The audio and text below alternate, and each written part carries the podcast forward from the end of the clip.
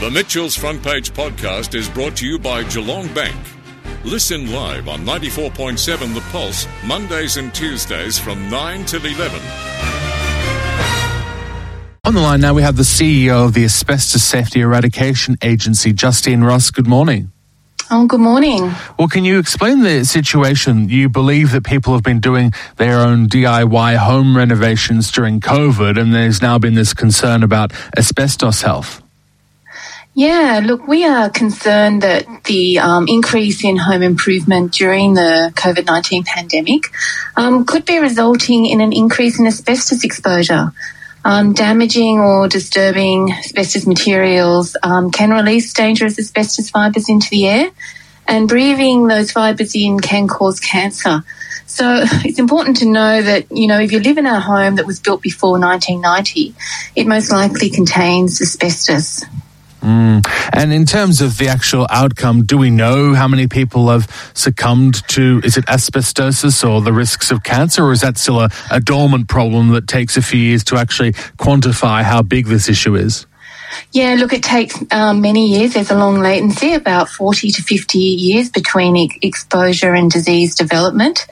Um, we do know that over 4,000 um, Australians die each year of asbestos related diseases, and that includes um, mesothelioma, um, which is a fatal disease, and um, other diseases such as lung cancer. Um, but that's from past exposure that may have occurred for 40, as I say, 40 or 50 years ago. Um, and about 700 Australians die of, of mesothelioma each year. So, as, so asbestos, from what I can understand, I believe it's safe as long as you don't touch it, and it's once people start coming in and breaking it up that that is where there's the risk of exposure to the fibres. Is that right?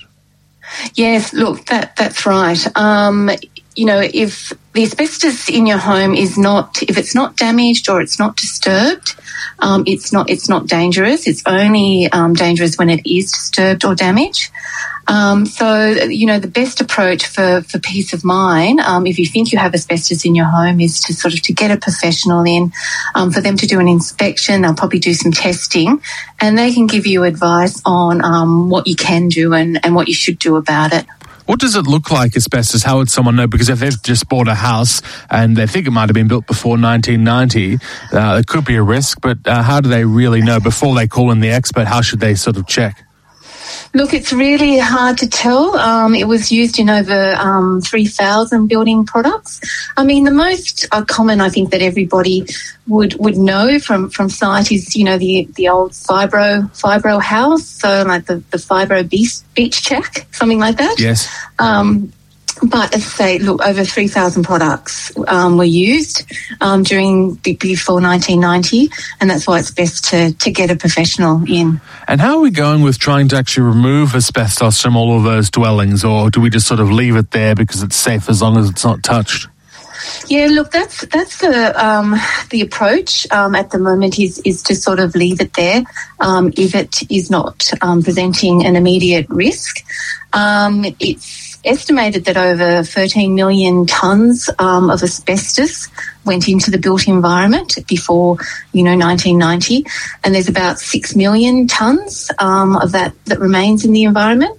So that's why we estimate that it's about one in three homes um, nationwide. And we think with the current approach um, that it will decline to about 1 million tonnes around 2060.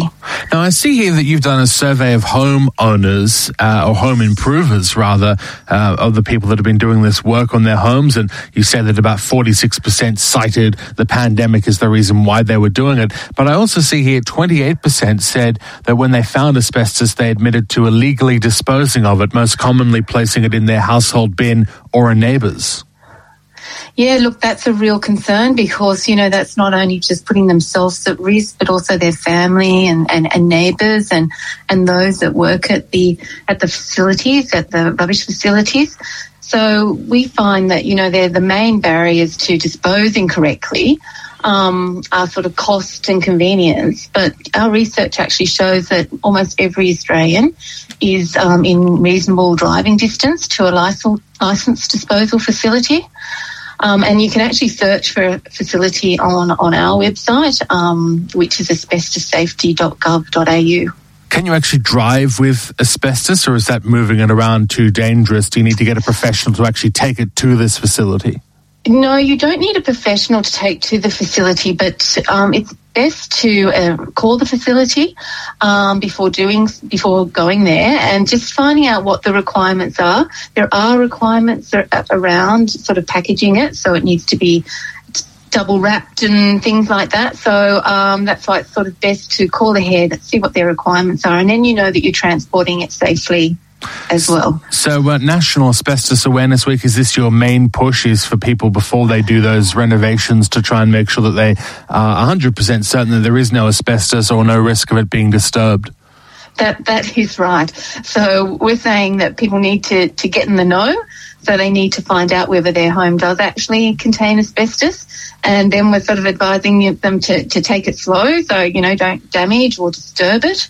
Um, if you think your home does contain asbestos and, you know, to call, to call a professional or to just, just to sort of call, even just to get some advice about what to do. I see some buildings that have a, a, sign out the front, which I think indicates that the building has asbestos, but that clearly doesn't apply to all homes that have asbestos. Do you know what the requirements are? Why some buildings have a sign and others don't? Yeah, because they're requirements under work health and safety laws. So, in, in relation to sort of commercial and, and public buildings, so workplaces, um, they're required to have asbestos registers and if it's reasonably practicable to also have a, a sign or a label or something on the on the materials. Um, but you know those laws, you know, operate in the workplace, so so they don't operate in that sort of domestic domestic environment. I see. Look, thank you very much for being on the program. I guess final message from you is just check before you do any DIY work. That's right. Take it slow. Get in the know and take it slow is the and get Excellent. a Thank you very much. Appreciate it very much. Justine Ross with us there, the CEO of the Asbestos Safety Eradication Agency. The Mitchell's Front Page podcast is brought to you by Geelong Bank.